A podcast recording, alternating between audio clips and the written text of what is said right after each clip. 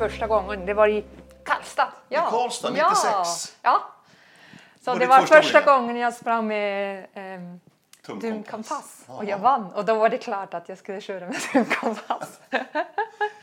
Nej, så det var en jättestor skräll där att en schweizare vann. Ja, ja. Och, ehm, ja. Så. Men innan hade jag också kört, ah, vad var det första gången? 92 var det Södertälje. Mm. Ja, där Stämmer. var jag också med. Ja, med, med familjen Med var jag med var jag. några gånger. Men, eh, Ja, okej. Men det där med tumkompassen, ja. hade den... Men den hade Nej, innan hade jag ju den Vanliga? vanliga. ja. Ja. Och så Mattias han sa att ja, du ska ju försöka det. Och så, Okej. så tog jag det någon gång i Schweiz men det funkade inte och jag struntade i det. Och så tog jag den här uppe på O-ring faktiskt. Och det funkade och ja, fram till dess har jag. Och sen dess har du använt den? Ja, ja. Spännande. Just det, för jag tänkte på som senior så var du med och fightade som segern just här i Hallsberg där vi sitter, Ja, 2000. ja. Det var ditt andra år som senior ju. När, Mhm. Det kommer du var ihåg vem som det- vann? Nej, 2000 var jag inte med. Jo. Eh, jag var med men jag vann inte. Nej, du var, det, tvåa. ehm, Du var tvåa har jag kollat. Ja, var det med Hanne jag hade upploppet? Ja, Street for upploppet. Ja, den här lyriga upploppet. Ja, exakt. Det var ju jäkla... Ja, Ja, det kommer jag ihåg. Hanne Staff. Ja, ja. Och det var ju fight vi- också på eh, herrsidan.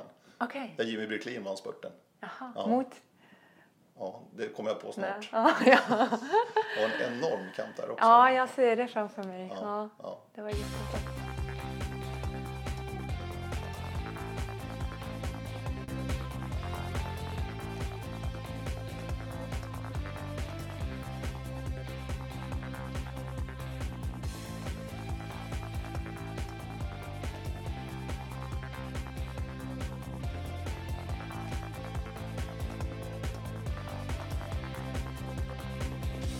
Simone Nigli, välkommen till Radio O-ringen Podcast. Tack så mycket. Eh, juleditionen är det här.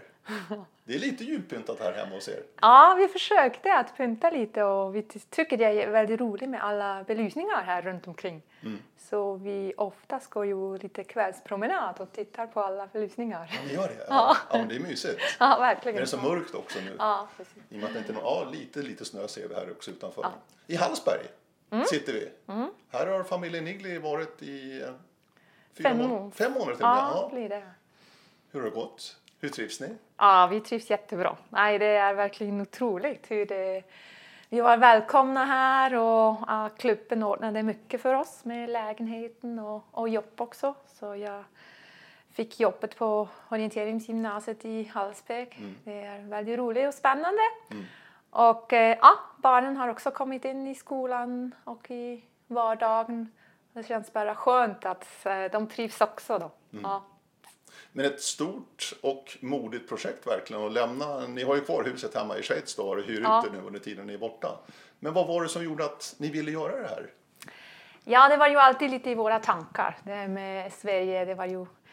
Eh, vi, vi bodde ju i Ulricehamn för ett halvt år innan VM i Sverige och då var det alltid lite i våra hjärtor. Men så kom idén upp och det var ju faktiskt Mattias som var ganska som drev lite på det. Så jag var kanske lite mindre modig och tänkte på ah, hur ska vi klara det och hur klarade barnen också. Jag tycker det, det är ju ett väldigt stort steg att göra det. Och så tog vi upp det med barnen och de var ganska positivt och så tänkte vi när det var klart med jobbet också i Schweiz att det skulle funka eller att det var färdigt med landslaget för, mig, för min del. Och vi tyckte att det var ett bra ålder för barnen också. De, kan, de är inte i, på någon högre skolan och tyckte att de ska lära sig svenska väldigt fort. Och det gick ju så. så att, eh, men såklart, det, ja, det var ett modigt steg. Men vi har aldrig eh, tänkt att det var fel nu. Nej. Men hur, hur är det här hemma när ni alla är hemma? Ni pratar schweiziska då eller Schweizerdeutsch? ja, Schweizerdeutsch. Ja. Ja. det gör vi. Ja. Men det, det är jätteroligt när barnen leker så börjar de att prata svenska med varandra. Ja, de gör så det. det tycker jag var roligt. Ja. Så det går bra med svenskan för dem alltså? De, de, de är lättlärda, det går snabbt för dem? Ja, det, det är jättesnabbt. Ja. Framförallt med Malin, den äldsta. Hon, hon går ju sexan och ja, hon pratar väldigt bra nu. Så hon har ju lite svårt att byta när hon kommer hem. Men Anja och Lars de är väldigt och de är duktiga också så det, det är otroligt faktiskt hur de lär sig utan att bara... Ja. Ja, det är spännande. Ja. Otroligt spännande. Jag tror att barnen kommer att prata om det här länge framöver. De kommer vara med sådär hela Ja, livet. det hoppas jag. Ja, Får ett språk också. ja verkligen. Och det är, ja. inte, det är rätt viktigt. Ja. Så är det. Engelska läser de ju här också. Ja, Hur, hur läser ni engelska i Schweiz? Ser det på samma sätt eller? I, Eh. Vad gäller åldrarna i skolan? Nej, de, de bör- börjar endast vid femman faktiskt Ja. i Schweiz. Så det var ett språk till för Anja och Lars. Så det var ju ganska mycket. Just det. Ja, men det är ju bara att hänga med. Och Vi har ju så i Schweiz att de börjar med franska i trean. Mm. Så att eh, de får ett språk till där, Mm. men inte engelska. Du, hur är det med jultraditioner i Sverige jämfört med Schweiz?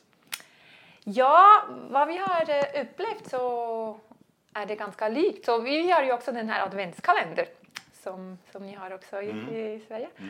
Och så lite adventsfirande. Vi har inte Lucia-dagen faktiskt, så vi ser fram emot det. Vet inte hur det ska vara med coronaanpassningar detta året. Mm.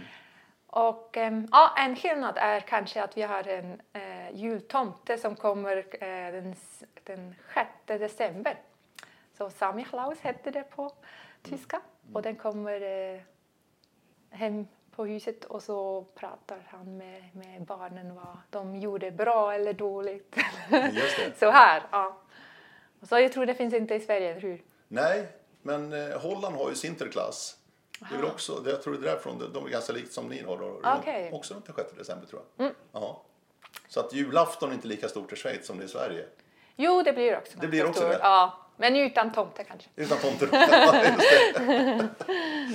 Spännande du. Du Simona, jag tänkte vi skulle prata lite grann om eh, hur det var att elitorienterare. Nu har ju du lagt din karriär bakom dig. En fantastisk karriär. Eh, med 23 VM-guld, jag vill bara säga det så att ni har koll på det. Eh, lite om Sverige har vi pratat om här och O-ringen ska vi prata om också. Ja. Det är ändå Radio O-ringen Podcast. Och du har gillat O-ringen har jag förstått. Ja, väldigt mycket. Så Ja. Hoppas verkligen att det blir av nästa år. Ja, verkligen alltså. Nej, men kul för för- för en familjegrej också. Ja, verkligen. Så barnen blev också jätteledsna att det var klart att det var ingen O-ringen. Men ja, vi får se. Du, eh, jag tänkte så här lite grann. Eh, När, när insåg du att du skulle liksom fokusera på orienteringen, bli mer seriös och de här bitarna? Hur, hur, hur gammal, ung var du då Simone, skulle du säga? Ja, jag tror det var inte så tidigt. Så jag kommer ju från en orienteringsfamilj. Så det var mycket orientering alltid. Så vi, ja, gick till tävlingar va- varje, varje helg faktiskt. Men det var inte så riktigt satsning med träning eller specifik träning. Så jag tränade mycket alternativt när jag var ung. Så jag spelade i ett volleybolllag. Så två till tre gånger per vecka. Så simmade jag, längdskidåkning, friidrott, lite olika grejer, grenar. Så det var kanske en, två löp eller orienteringspass per vecka när jag var kanske 14-15 så. Och så kom jag in i eh, regionalkader hette det på tyska, så det är en regional eller lokal utvecklingsgrupp. Och då fick jag första kontakt med en coach. Jag fick också en personlig coach som skötte lite träningsvardag. och det var där kanske att jag märkte att ja, jag vill satsa lite mer. Men det var mycket skoj och skratt också i den här utvecklingsgruppen. Så det var, det var seriöst men inte så jättemycket. Och så ja, utvecklades sen. Så hade jag framgångar. Det var ju alltid en bra feedback. Att, Och det var bara jättetrevligt. Man hade så mycket kompisar där i utvecklingsklubb och i klubben. Och så ja, försökte att öka min träningsvolym. Och det tänkte jag det var ganska smart och klokt att jag, jag ökade min träningsvolym kanske med 10 procent varje år. Och ja, jag tittar lite i mina träningsdagböcker så jag nådde min högsta träningsvolym endast när jag var 28. Så det var ganska sent kanske men jag tror det, det var en bra väg för mig för att också undvika skador och överbelastningar. Och det blev mer och mer orientering, mer och mer specifik. Slutade med volleyboll när jag var 22. Jaha, du på Ändå! så länge? Ja, Oj, så det, ja, tycker det var också en nyckelfaktor för att ja, köra mycket alternativt. men alltid mer specifik när jag eh, blev äldre. Så. Ja. För tittar man tillbaka, du har inte haft speciellt många stora allvarliga skador Nej, nej, verkligen inte. Så, under hela din karriär. ja, så det var ja, med ah, akillessenan. Ja, små saker. Alltså, Ja, lite så- små, men inga stora allvarliga Nej, saker verkligen egentligen. inte. Så jag hade inget år där jag inte kunde springa de stora mästerskap eller sånt. Så det tycker jag det är en bra tecken. Ja. Mm. Men måste också ha en kroppen som tålar. Ja. Absolut, Mm. Nej, men så är det ju verkligen. Men de här 10 procenten du pratar om, hade du då i den här regional, regionalkader, eh, den här Mm. uppföljningsgruppen då, utvecklingsgruppen hemma då där ni bodde, tränare som hade koll på det här också och hjälpte er lite grann vara bollplank och med upplägg av träning och så vidare? ja, verkligen. Så det var en personlig tränare, tränare man fick och det var en erfaren löpare som jag tog eh, från området så jag kunde prata med. Och det var jättebra så man kunde verkligen försöka att eh, göra så, kanske en karriärplanering. Ja, kanske inte för 15 år men de nästa fem år. Hur ska träningen utvecklas så att man stegrar steg för steg och inte från två träningar till fem direkt eller något sånt. Och det, det är ju väldigt viktigt att, att hitta sin, sin väg faktiskt och köra sin väg utan att titta för mycket åt vänster och, och höger. Liksom. Kanske ibland lite svårt också. Man, man jämför sig med de, med de andra, vad de tränar och vad de gör. Man måste vara också ja, öppen för att ta nya idéer in men ändå hålla sig på sin plan. Ja. Men det är vä- vä- väldigt viktigt att ha en person som kommer lite utifrån tycker jag. För, för alltså, i de här orienteringarna, alltså konditionsidrotterna kan vi säga, Mm. så måste man nog vara lite långsiktig. Ja, För verkligen. det tar ju tid att bygga upp sin kropp Ja, för att tåla mer och mer träning och kunna prestera mer och mer i skogen också vid tävlingarna. ja, För långsiktigheten måste vara jätteviktig. Och du säger du att det hade ni ganska tidigt, du pratar fem år framåt liksom. Mm. Det är ju spännande tycker jag. ja. Nej, det, det tycker jag är väldigt viktigt att se att det är inte bara de nästa två år.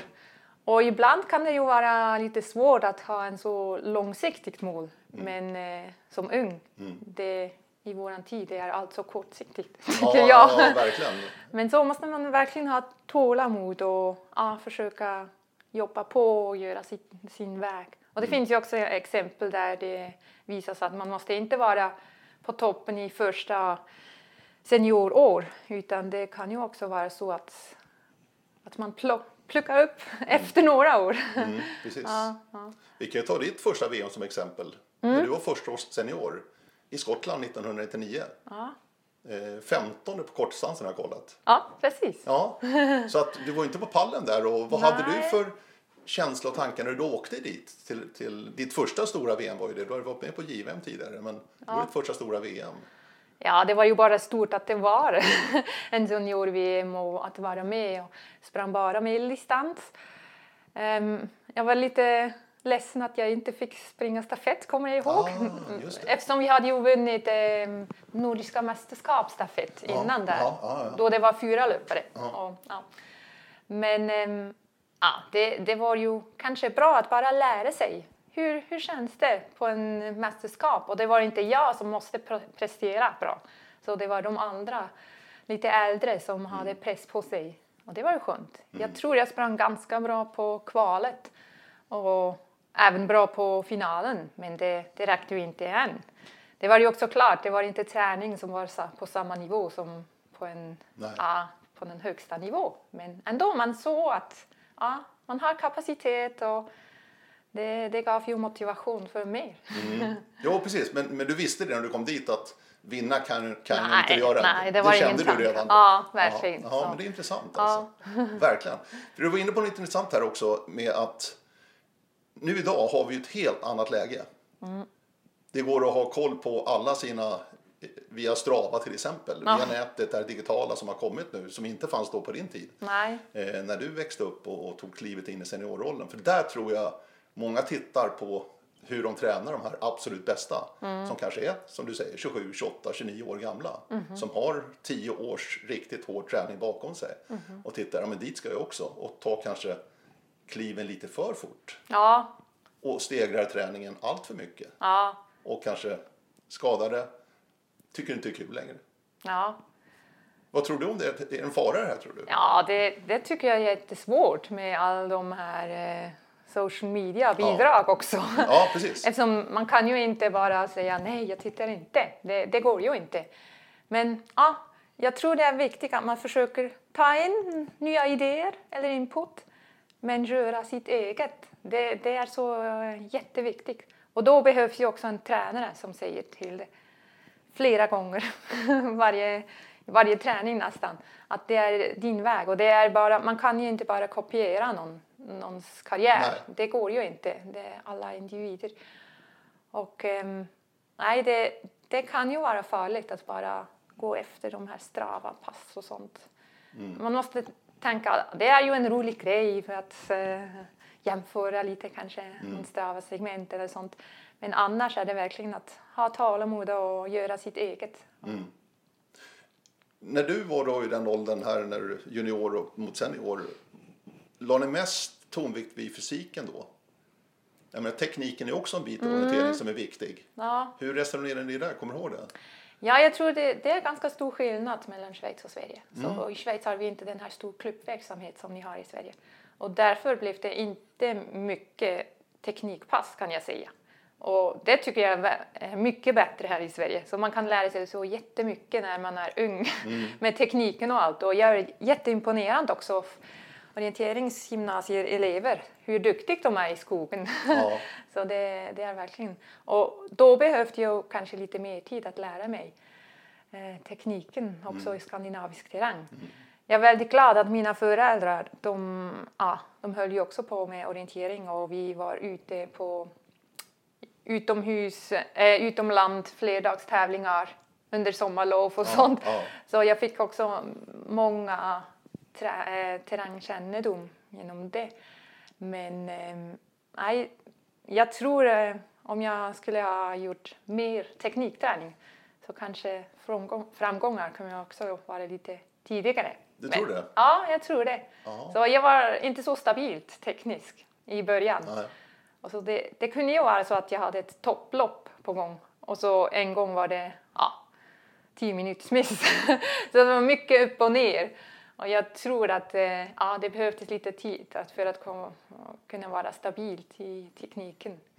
Och det behövs ju bara träning verkligen. Det är den, om man känner sig trygg och starkt och stabilt. Men det krävs också för fysiken. Ja, såklart. Mycket träning. Ja, Har du haft löpningen med dig, jag ska inte säga gratis, men du har haft det från början? Mm. Att du har haft en talang för att, att kunna springa bra? Ja, det, det tror jag faktiskt. Och jag gillade ju också alltid det där. Ja, du gjorde det? Med, ja. Jag var inte så bra med just de korta sträckorna, så sådana sprintgrejer. Det 100 meter, det var ju, jag var ju på en normal nivå kanske. Ja, ja, ja, men så är det ju. Ja, men uthålligheten, det, den har ju. Det var ju kanske också med, med familjen vi åkte längdskidor. Vi, vi gick för att vandra i Alperna så det kom kanske därifrån. Men eh, ja, jag gillade att springa lite längre och sånt. Ja. Men träningsmässigt i Schweiz då, där du har vuxit upp och den, den träning ni bedriver där. Mm. Den är väldigt fokuserad på att bli starkare fysiskt, mycket löpning. Mm. Är det mycket intervallpass, kvalitetspass också? Eller är det mycket också långa pass i skönt tempo så att säga? Ja, det, det behövs ju båda och. Ja, Men om man jämför ja, Schweiz med Sverige så jag tycker schweizare de kör kanske lite mer liksom friidrottsträning. ja just det. Mm. Och svenskarna eller norskarna lite mer åt längdskidåkträning, så mm, lite ja. mer längre pass. Ja, jag kommer ihåg att jag inte sprang så många pass över 90 minuter faktiskt eftersom ja, vi har inte många tävlingar som går mer än 90 minuter. Och det är ju klart att man måste få den här grund och basen men då körde jag kanske mer två pass per dag och inte ett pass som var jättelångt. Så det var kanske lite min ta- taktik eller mina tankar att köra mer pass men med lite mindre eh, mängd på själva passet. Du, hur förändrades din träning över tid så att säga från det du började med 17, 18, 19 år någonstans liksom blev mer, seriöst Mm. och titta 10 år framåt. Hur har, hur har träningen för- förändrats under de där 10 åren för dig? Ja. Ja, det var ju en ökning bara träningsmässigt. Eller ja, de här 10 procenten du pratar ja, om precis, ungefär. Ja. Ja. Men då blev det, blev det också mycket mer specifikt med, med, med tiden. Och jag, jag tror också som junior, det, det gäller ju att ha en bas eller bygga upp en bas. Och det kan ju vara med löpning eller cykel eller längdskidor. Så det är ju den här uthållighetsbasen som behövs. Ja. Och sen om man går upp så blir det allt mer specifikt. Man förbereder sig för VM med specifika terrängtyper också. Vad behövs där? Så man anpassar sig till sin träning. Och jag fick också mycket mer styrka med, med åldern. Just det. För att också ja, förebygga skador och mm, allt. Mm, mm. Uh, och som kom barnen, man måste ju också anpassa träningen efter det. Så det blev mycket mer kvalitet liksom.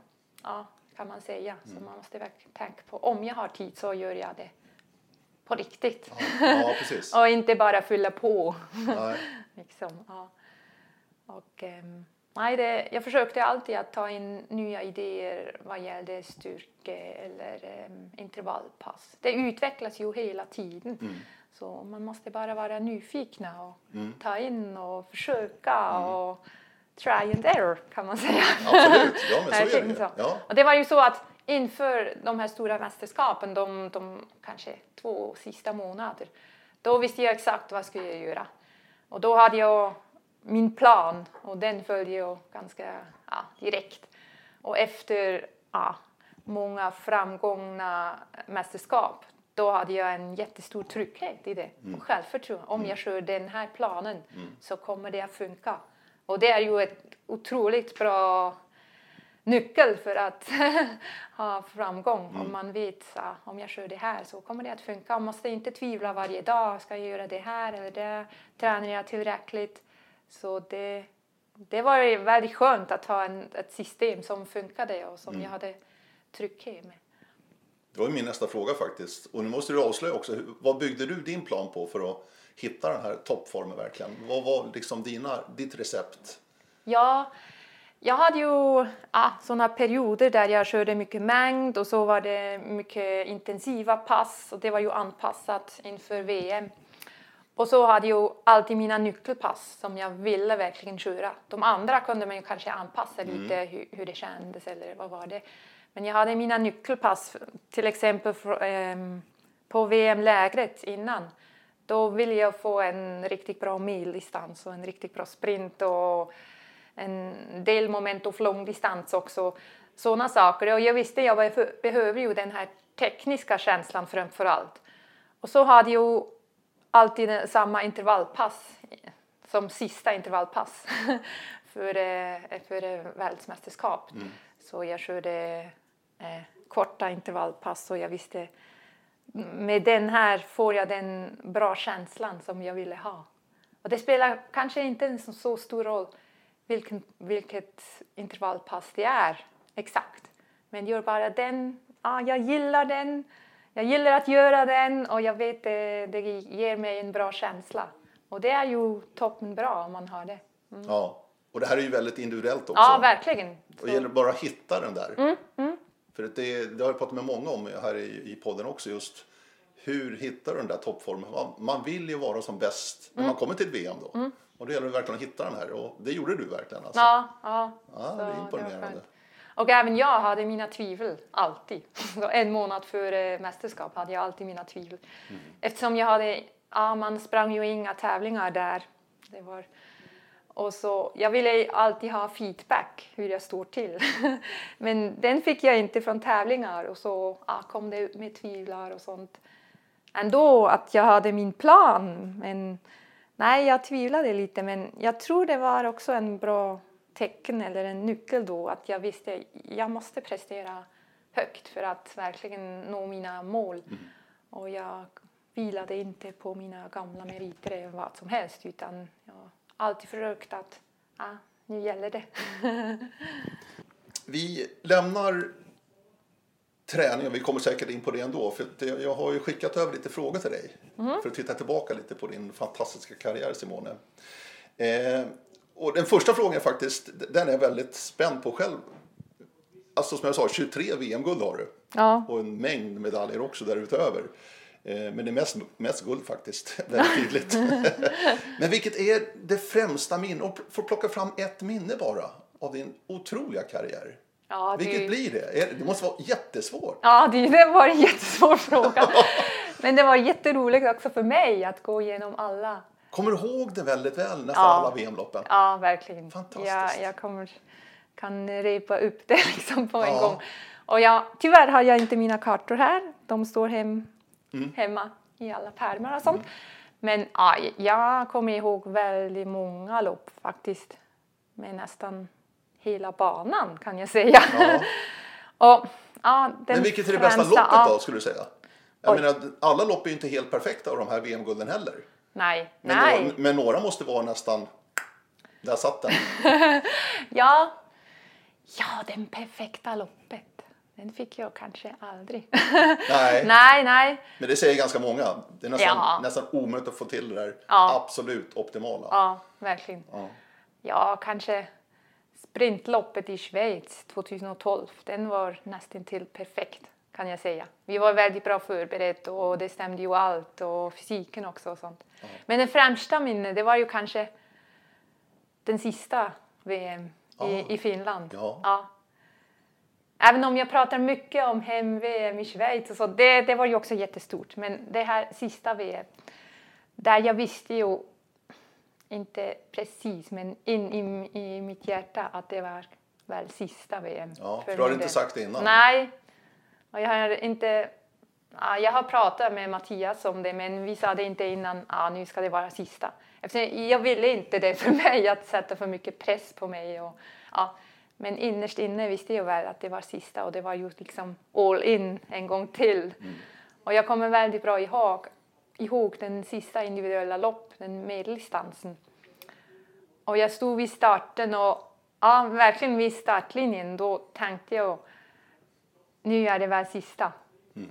Men det var bara en njutning sen. Det var det? Ja, och så kom jag ihåg att jag missade lite första.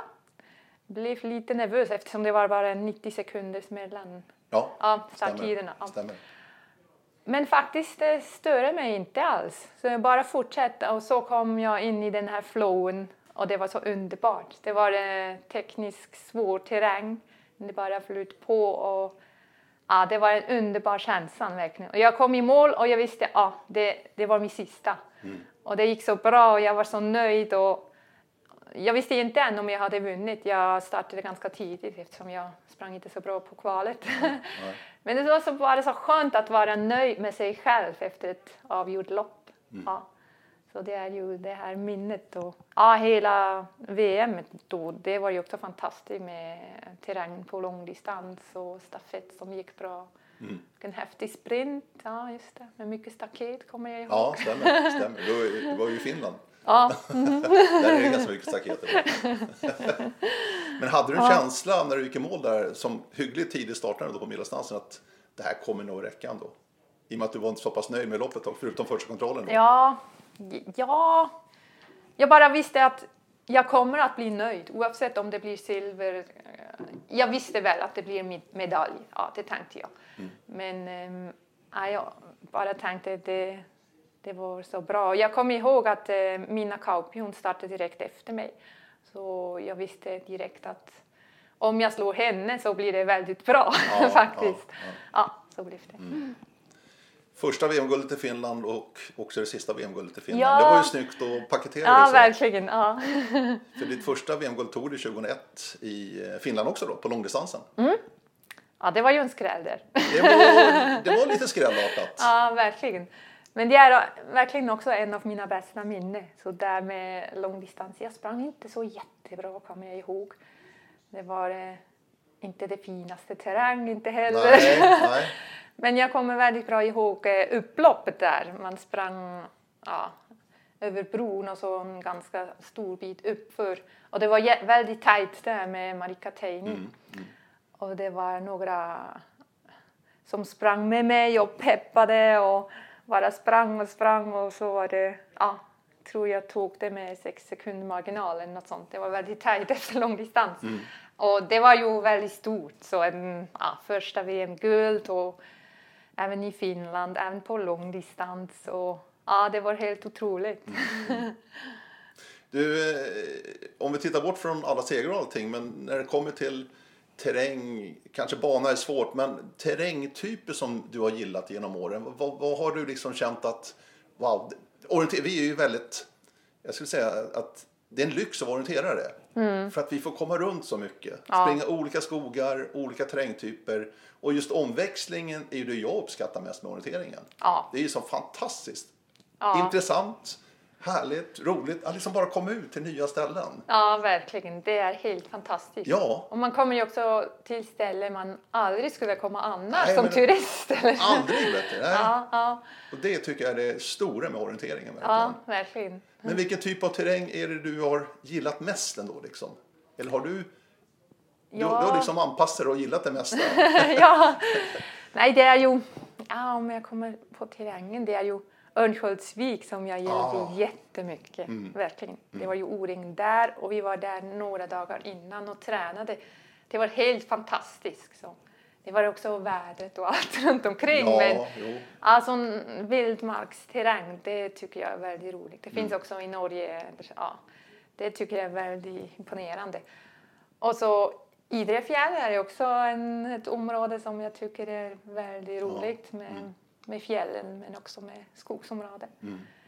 Men då också schweizisk alperna, det tycker jag också. Mm. Det är alla de här kuperade terräng. Ja, den här alpina terrängen. Ja. ja, verkligen. Med ängarna och... Ja, ja, ja. jag tycker om det finns höjdkurvor och allt. Mm. Ja, det gör du. Ja, Nej, men det är just den här tjusningen med varierande terräng som är otroligt. Ja, verkligen. Ja. Men annars, jag tänkte du skulle nämna Mitteland i Schweiz. Ja. Med alla taggbuskarna? Nej, det är kanske lite mindre. Men man känner ju sig mest trygg där kanske. Man har ju orienterat hela livet där, så ja. man vet hur man orienterar där. Mm. Men det är inte därför man orienterar. Nej, nej. Men det är en tjusning, det ska ni som lyssnar på det här verkligen ta med er för att orienteringen är fantastisk. Det finns ingen annan idrott i närheten Nej. av det vi får mm. uppleva faktiskt. Mm. Det måste jag, måste jag säga. Men vilket VM har varit bäst då? Jag menar du som aktiv vill kunna fokusera på tävlingen. Det ska flyta, det ska vara bra logistik och annat så här. Du har varit med på många VM, 16 stycken tror jag räknar det till. Mm. Kan det stämma? Nej, inte 15 kanske. 15 kanske. Ja. Ja. Mm. Eh, vad har det varit som bäst tycker ni? När har du trivts bäst? Är det hemma i Schweiz ja. eller? Ja, då känner man sig trygg. Jag förstår det. Med maten och folk runt omkring och så. Det är ju väl så, ja. där man har mest ja. trygghet. Mm. Och annars är det väl så att ja, coacher och landslagsledning, de gör ju alltid så att vi som löpare, man, vi märker inte så mycket om det inte funkar. Mm. Faktiskt. Så det, de har jättebra koll att vi bara får information om, om lopp. Och, så det var ju ingen VM som inte gick bra på detta Nej. sätt som löpare. Nej. Men den, var, den som var jätteroligt var VM i Japan. Ja, just det. Ja. det var så otroligt och vi hade också en så bra lagstämning där. Jag vet inte, det var kanske att man, man måste ju vara tajt där eftersom allt runt omkring var så speciellt och man, man hittar ju tryggheten i, i laget själv. Mm. Men det var, ja, det var så otroligt där. Vi var ja, några veckor innan tränade vi där och stannade kvar och allt omkring med kulturen och så. De var så trevliga också, japanerna, ja. på deras sätt. Mm. Och ja, det var speciellt med terrängen också, boende. Jag tror vi Ja, vi sov också på golvet. ja, jo, jo, jo. Men de äter på golvet också. Ja, verkligen. Ja, ja. Så att det var så speciellt och det, ja, det är ju en jättebra lagstämning faktiskt. Mm. Eh, jag vill bara flika in där för att jag har också varit med på ganska många mm. mästerskap här de senaste åren. Eh, något jag gillar eh, det är VM i Ungern 2009 och EM, EM i Bulgarien 2010. Mm. För det bodde väldigt många lag eh, nästan på samma ställe. Ja. Och det har jag uppskatt, eh, uppfattat också att många löpare har gillat det där att nu är vi i pandemitider här så det låter väldigt mm. konstigt. Men, men, så var det på den tiden.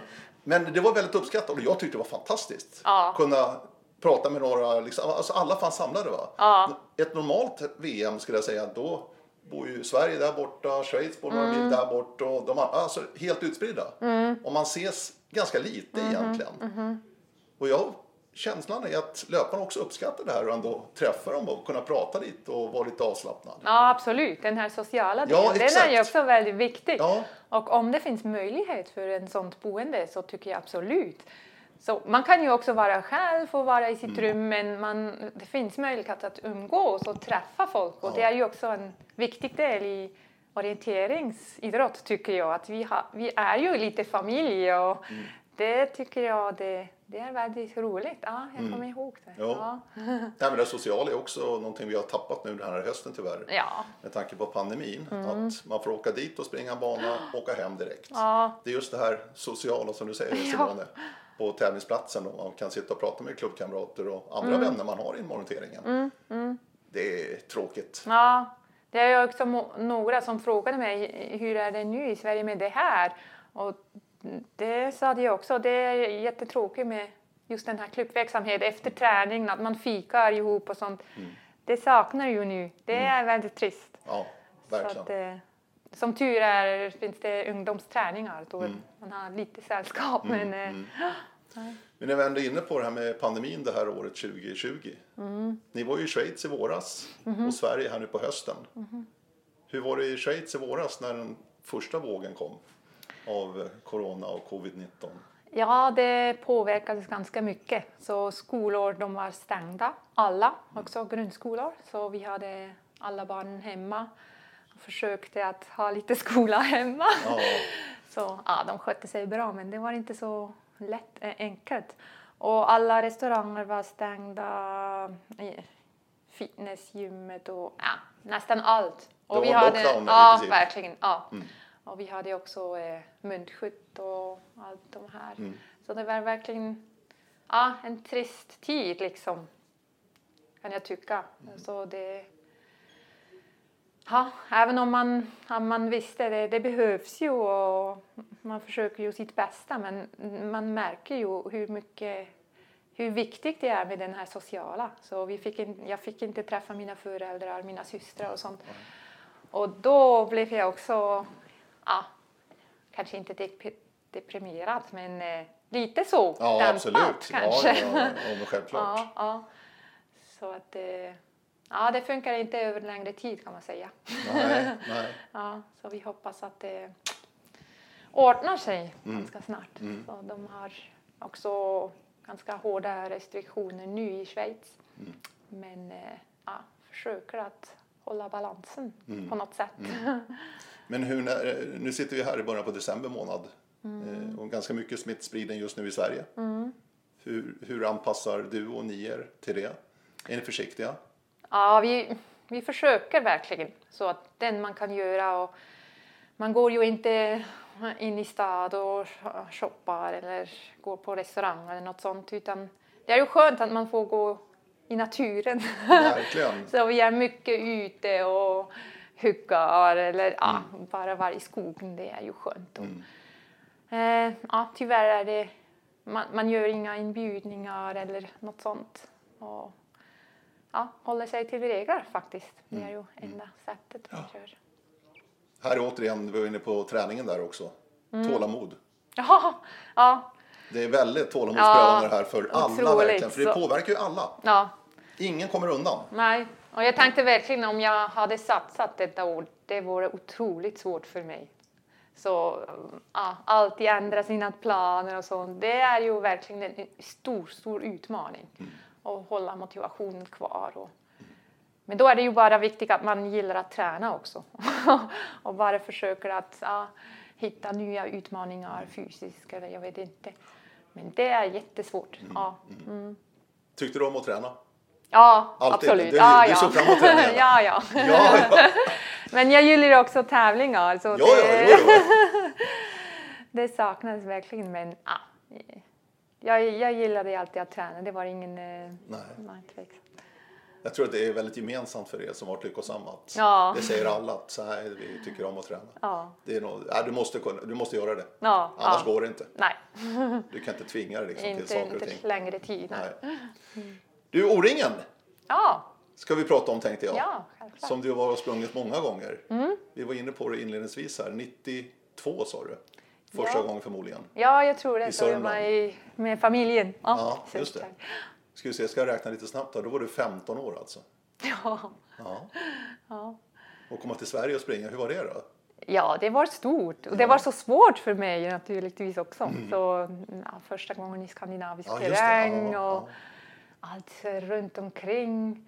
Men den jag tyckte mest om var de här fem upplopp man fick. Det var ju jättelånga upplopp också. Mm, Så vi hade lite familjefight där, vem som var snabbast. Nej, men det var alltid jätteroliga upplevelser. Så. Ja. Och sen sa du det, 96 vann du alltså D18 Elit. Ja, i Karlstad var det. Det var, Ja, det var 96, första gången. Ja, ja. Och det var ganska stor skräll också att det var en schweizare som var elitklass. Och, ja, jag kommer ihåg att eh, jag använde första gången tumkompass där. Ja, ja häftigt. Så innan använde jag den vanliga kompassen och så blev det framgång och jag ja, blev det tumkompass framöver. Ja, precis. Ja. Men vad tror du den där segern har betytt för dig? För den kan ha betytt jättemycket. Ja. Att du fick ett jättesjälvförtroende. Oj, Ja, jag kan vinna i Sverige liksom. Ja, verkligen. Och O-ringen. Nej, det, det kommer jag ihåg. Att det var väldigt viktigt för mig att jag kunde prestera i svenska terräng och eh, slå svenskarna i deras terräng. Det var jättehäftigt, verkligen. Och ja, kanske finns det... Det behövs ju sådana nyckelmoment kanske för Absolut. att verkligen få självförtroende och kunna satsa. Ja, precis. För det, det ger ju en skjuts ändå. Ja, När man får sådana framgångar och känner att ja, träningen har ju gett effekt. Den Mm. Ja. har betalat sig. ja, Det här är ju kul. Så kan man liksom höja de här 10 procenten Ja, säger liksom, ja. till nästa säsong. ja, verkligen. Ja. Ja, jättespännande. Du, vi pratar om, vi sitter ju i Hallsberg här i ert hus. Eh, där du alltså var tvåa då, bakom Hannes Staff 2000. Men året, två år senare, i Skövde, ja. så vann du ditt första O-ringen. ja, precis. Visst var det så? Jo, Ja, och det var ganska tajt det var väldigt tajt jag för mig. kamp med Anette Granstedt Ja, kommer jag ihåg. ja. Ja. på jaktstarten. Och det var verkligen ja, i Karlstad som man kände sig som superelitlöpare. Mm. De tog väldigt bra hand om oss. Det kommer jag ihåg. Mm. Vi hade jättebra boende. Det var, ja, det var också prispengar tror Mm. jag, ganska mycket. Och, aj, det var, man fick ta massage och mat och allt runt omkring. Så det var den som jag kommer först ihåg ja, med att man var verkligen något speciellt när man sprang elitklass. Ja. Mm. Första segern. Jag, jag kommer ihåg två eh, väldigt speciella moment med dig Simone när det gäller O-ringen. En är faktiskt en förlust mot Tove 2013 Ja, i Boden. Det var ju otroligt häftigt Ja. med Simone mot Tove då. ja Ja, precis. det var ju- Ja, det var ju efter VM. Ja, När vi I Finland faktiskt. Ja, precis. Exakt. Som vi reste till Boden där. Och så kom det fem dagars och ja, hon, hon sprang ju också väldigt bra. Absolut. Jag tror jag var redan efter, efter första etapp. Men sen blev det jättetajt ändå på Mm. jaktstarten. Såg jag henne på näst sista eller något sånt. Men det räckte inte ja, till. Men eh, ja, det var väldigt roligt. Så Ja. hon fick lite revansch där. Ja, precis. Ja, men det var så otroligt häftigt att ha den här kampen mellan er. Och sen måste vi ändå ta oss tillbaka till 2018 och Örnsköldsvik. Ja, Eh, ja, jag har ett minne till förresten. Vi ska ta det först. Och det är när du tillsammans med Ann-Margrethe Hausken och Annika Billstam gör upp om segern i, i Borås Ja, just det.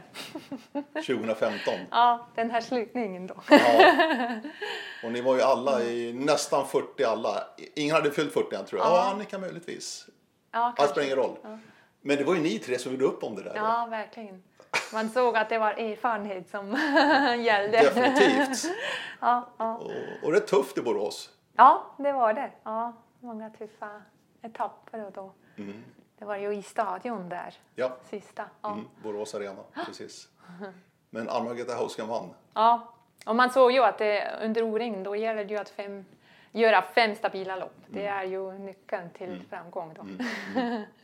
Men 2018 Övik. Mm. Jag tror aldrig sett dig så glad efter en seger. Ja, det var så otroligt. Du hade inte den förhoppningen när du åkte dit eller? Nej, nej, inte alls. Så jag hade ju lagt av. Tränade ändå, men jag visste inte ja, vilken nivå jag höll. måste ju också säga att det var inte mm, svenska toppeliten som var på plats, det måste man verkligen säga. Men ändå, jag kom in i tävlingen och så plötsligt dök det upp att ah, nu är jag eh, i slags som, ja, som pallplatser i alla fall. Och jag tror jag var ganska mycket efter Anna Närg på jaktsajden. Tre, fyra minuter Ja, det var nog mer, kanske. tror jag, jag var det säga. även mer? Ja. För Anna missade ju direkt. Ja, så jag hade inga tankar att komma ikapp i alla fall. och så såg jag henne och ja, kunde bara springa om faktiskt. Hon hade en väldigt dålig dag, Mm. kan jag tänka mig. Och det var, jag var så glad eftersom det var så ja, överraskat kanske. och ja, under min karriär var det alltså planerat och jag, jag ville ju satsa och så. Och där var det mest som ja, O-ring, det är så roligt och jag, det var det också lite semester och man, man springer så bra som möjligt men ja, det var inte högsta prioritet Nej. kanske. Och då blev det succé och det var ju den här terrängen och allt. Nej, det var jätteroligt. Ja, Anna där hade det jobbigt den här dagen. Ja, Jag verkligen. Mm. tror hon kände sig väldigt pressad.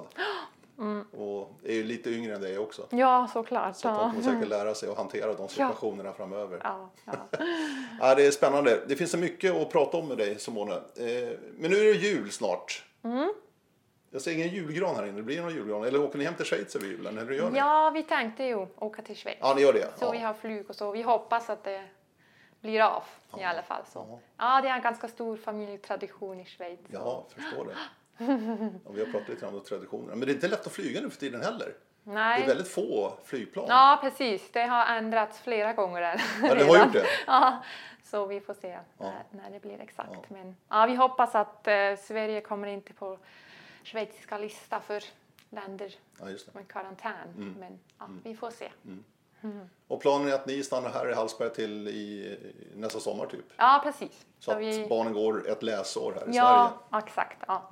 Då ska vi springa O-ring förhoppningsvis Mm. och så åka tillbaks till Schweiz. Ja, trevligt. Ja, Mycket trevligt Simone. ja, Jag önskar dig och familjen en riktigt god jul. ja tack så mycket. Ja. Tack själva. Och alla lyssnare också. En riktigt god jul på er. Eh, Radio O-ringen inte bara hotar utan vi kommer tillbaka 2021. Det kan jag lova. Men en god jul på er allihopa. Simone och jag säger hej från Hallsberg.